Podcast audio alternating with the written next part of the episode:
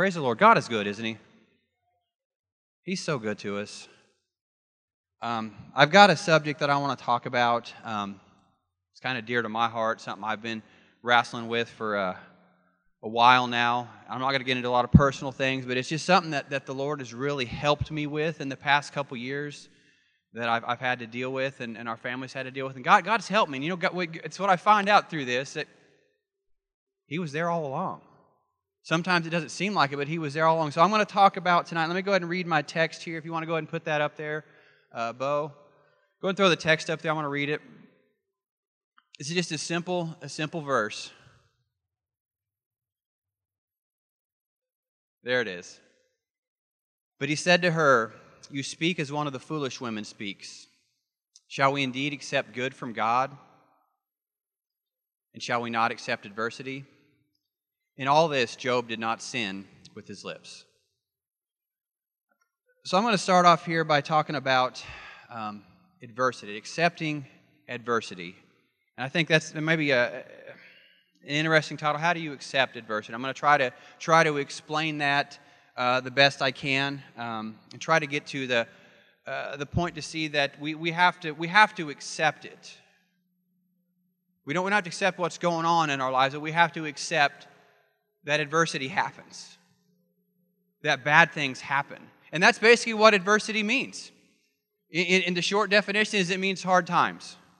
It means, it means uh, bad. It means bad situations. It means suffering. It means pain. It means, it means a lot of things. But that's basically what adversity means. And there's, there's many, many types of adversity that you could go through. There's, there's uh, physical, there's mental, there's emotional, there's social, there's spiritual, there's financial. Many, many types of adversity you can go through in your life, and I've went through probably a majority of those. Um, and there's many reasons we deal with adversity. Um, sometimes it's even self-inflicted adversity, and I'd be the first to say I've dealt with some of that my own. That I've, i am like, man, I, I messed that up. And then, then you gotta you gotta trudge through it, and you gotta accept the fact that, man, I messed up. And now, now there's nothing I can do to go back and fix that, but I just got to go through it and hope for the best. But then there's other times where it's circumstantial. And adversity comes your way in, in circumstantial ways. And it, it really had nothing to do with you. You just happened to be there at the right time, at, at that right point. You, you were just there. It really, it really wasn't caused by you, it just came upon you. It was circumstantial. And I've dealt with a lot of that too. So in Job 2 we're going we're to talk a little bit about Job. And in the, in the first chapter of Job, if you ever read the story, I, I love the book of Job. I, I've always really enjoyed the book of Job. I've always enjoyed the story of Job. Um, don't ask me why. I was working for this um, liberal college professor one time, and he's like, What's your favorite book in the Bible? And I said, Job. And he's like, Man, that's depressing. I'm like, Well, I guess so. And he was he was kind of a, a down and out guy anyway, so that didn't help him out. But anyways, um, Job. If we read through the very first chapter of Job, what happens? A lot of bad stuff. A lot of bad stuff happens very, very quickly. And, and the way I read it, maybe I've read it wrong, but within a matter of minutes, Job basically loses everything everything he's ever worked for, everything that he's ever had in his life, he loses within a matter of minutes. And then we move on to chapter 2.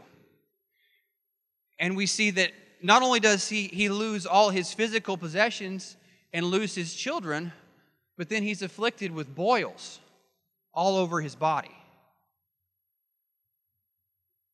But what does Job say here and this, this is after all that's happened. Job says in 2.10, he says, How can I receive the blessings from the Lord and not receive his adversity? That verse has been, has been a verse that has helped me. It really, really helped me for the past couple years. Is how can I receive God's blessings? And not receive some hard times as well? How can you do that? And it, it's really helped me to get through a lot of these hard situations that I've had to deal with. And, and as I was even preparing for this, I had to deal with a hard situation this weekend. I had to, had to deal with some care for my mother, which was a lot of tears were shed. I had to figure some things out this weekend as to how to care for my mother. But how can I receive those blessings from the Lord and not receive those hard times? And what we what we what I understood from this and what I've read from this verse is that um, Job is one of the first books in the Bible, one of the first books written, and so they the, some of the commentators theorize that Job didn't even know that there was an enemy. He, he knew that, that all he knew was God. He didn't realize that there was an enemy. And so when we, when we look at this, and we look at this, and I need to back up a little bit here too, because I'm, I'm getting ahead of myself. But Satan actually came in and had a conversation with the Lord. And, and what, what did the Lord say? Have you considered my servant Job?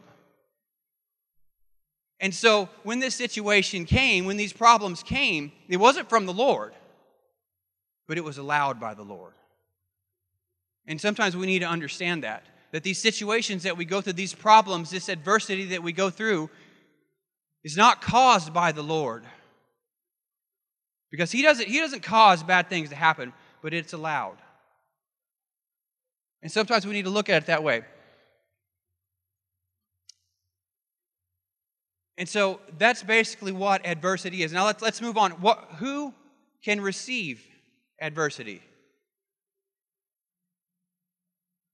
Simple answer everyone.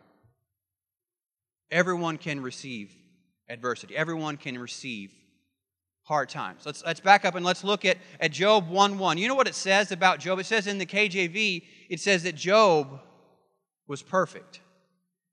In the New KJV, it says he was blameless.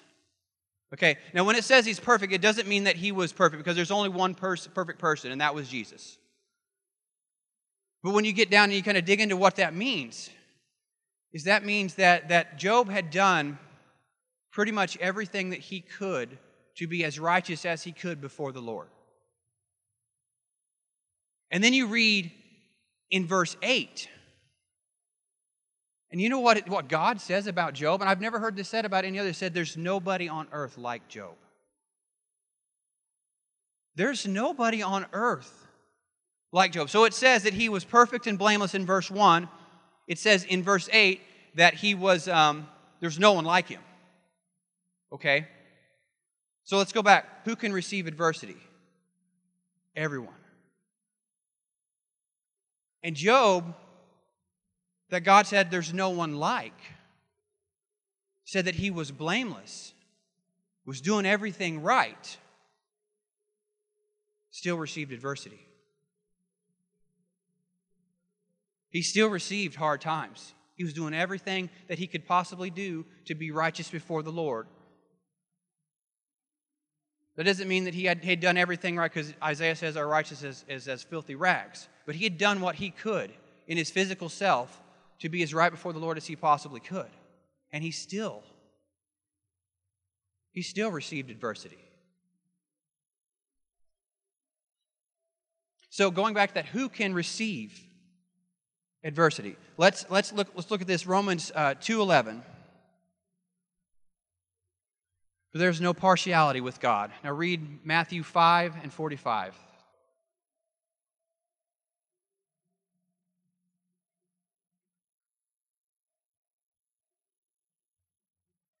That you may be sons of your Father in heaven, for he makes his sun to rise on evil and on good, and send rain on the just and on the unjust.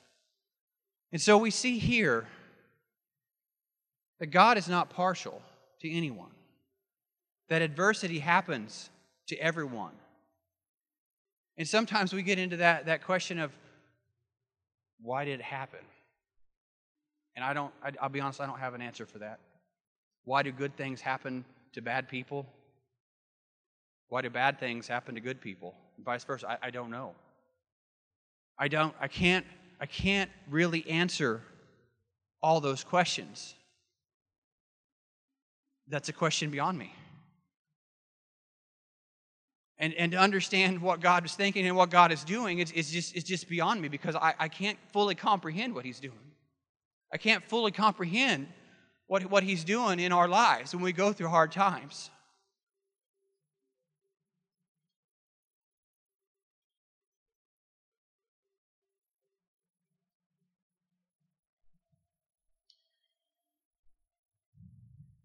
So I don't really know why we have to deal with this and why we have to go through things like that. But I know that God is in control of every situation.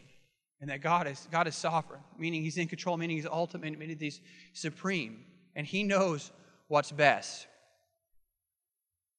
You know, I was thinking of, um, of a story. There's, there's a sermon that uh, by David Wilkerson. I'm going to share this. Uh, that he'd, he'd shared, um, and he went through a lot of adversity. Have you ever noticed that? You know, Paul Washer had said that a lot of, a lot of great great ministers, their first years, and that could be many years, their first many years of ministry is met by much, much frustration, much, much trouble, much, much ad, ad, adversity, many hard times. It's met with that.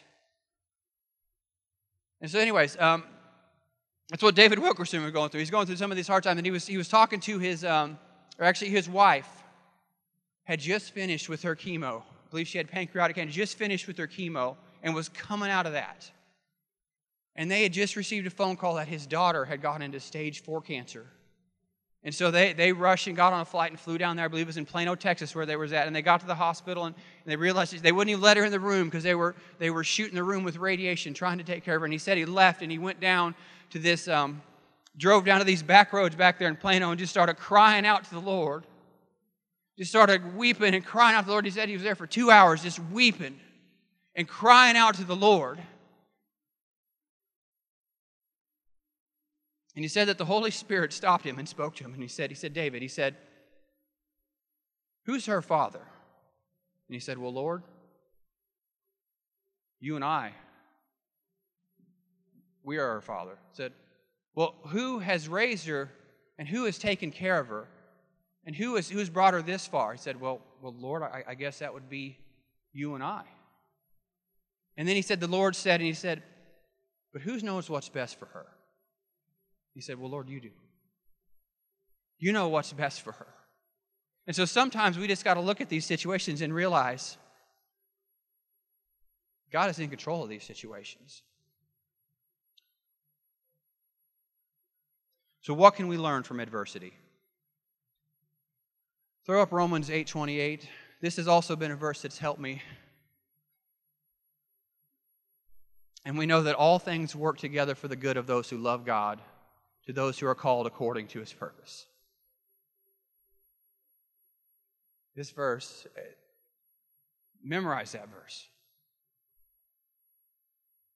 It's helped me through a lot of things, helped me through a lot of hard times. If we look through the Bible and we look at the majority of the people that, that were in the Bible that God used, went through some hard times, went through some difficult things. But but the first part of that verse, you got to look at the very first part of that verse. And what is the first half of that verse? To those who love God. To those who love God. And so, church, it's going to work out if you love God. These hard times are going to work out if you love God. You know, I heard an old preacher said that God will pull you, uh, pull you through a knothole if you can stand the pulling. And that's the truth sometimes. Sometimes you just got to be able to stand. It said, Paul said, he said, endure hardness as a good soldier of Christ. We just got to endure. We just got to hold out to the end. It's all going to work out. And so basically, getting back to Job, Job came to this conclusion. God's, God's in control of everything. Because God basically, basically told him, He said, Job, were you there when I, when I created the earth? Were you there when I formed the planets? Were you there when I started time? No, Job was not. He said, So you don't, he, he said, God said, So I don't, I don't even really owe you an explanation. You just need to know that I've got this that I'm in control of this and that this is going to work out. You just have to trust me.